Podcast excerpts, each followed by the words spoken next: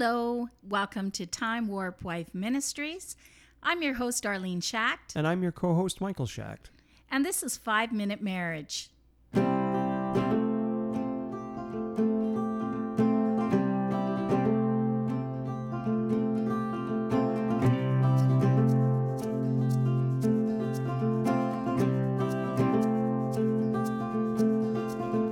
Today's scripture reading comes from 2 Corinthians chapter 10 verses 3 to 6. For though we walk in the flesh, we do not war according to the flesh, for the weapons of our warfare are not of the flesh, but divinely powerful for the destruction of fortresses.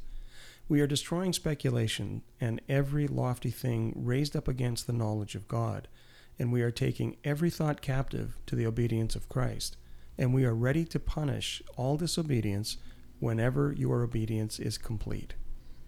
And yet, And yet, it says that we are ready, but there are still things in our life that we struggle with every day. And I think everybody I know has some things that they struggle with, that it's an everyday process to try to pull those things down, those bad habits, those things that are holding on tight to their life, that they're struggling to just break free of, whether it's um, addiction to uh, drug or addiction to pornography, addiction to um, you might have uh, gambling, or or you might have another stronghold that is uh, really pulling you down. I think that it's not always an easy fix to say, okay, well, you know what? The Bible tells me that uh, I shouldn't have this thing in my life, so there I go. I'm going to get rid of it today. But sometimes I think it's an everyday um, process of, like the verse says, casting down imaginations and every high thing that exalts itself against the knowledge of God. It's pulling down or taking out those bad thoughts anytime they come into our mind. It's destroying them one by one and filling our mind with good things. Okay. I the other side of that though, well, I'm going to jump on the other All side right, of that good, because I want to hear that. Okay. And it says, um, For though we walk in the flesh, we do not war according to the flesh, meaning we do not live our lives according to the flesh, for the weapons of our warfare are not of the flesh. Now, here we're talking about the Bible.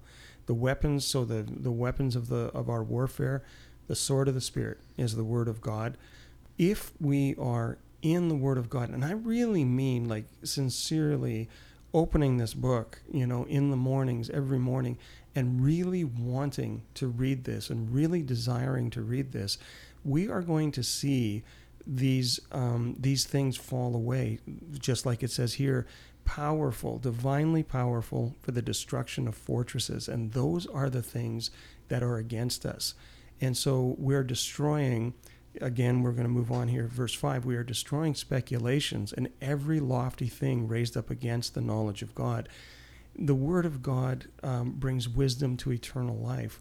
Um, but then it's the knowledge of God that is the the will of God is that we know Him, we keep His commandments through love, and it all comes right back to the Word. It starts at the Word, and so with my with every breath, I'm going to say this that you know you you have to be in the word of god. You have to read that. And god will reveal all of these truths to you and and it is powerful and it will destroy some of these things that really hang on you know and uh, and cause us a lot of damage. It can utterly destroy those things in our lives that are holding us back. Um, yeah so and that, so that's that's what i you know what i take from this In Psalm 119, verse 9, it says, How can a young person stay on the path of purity?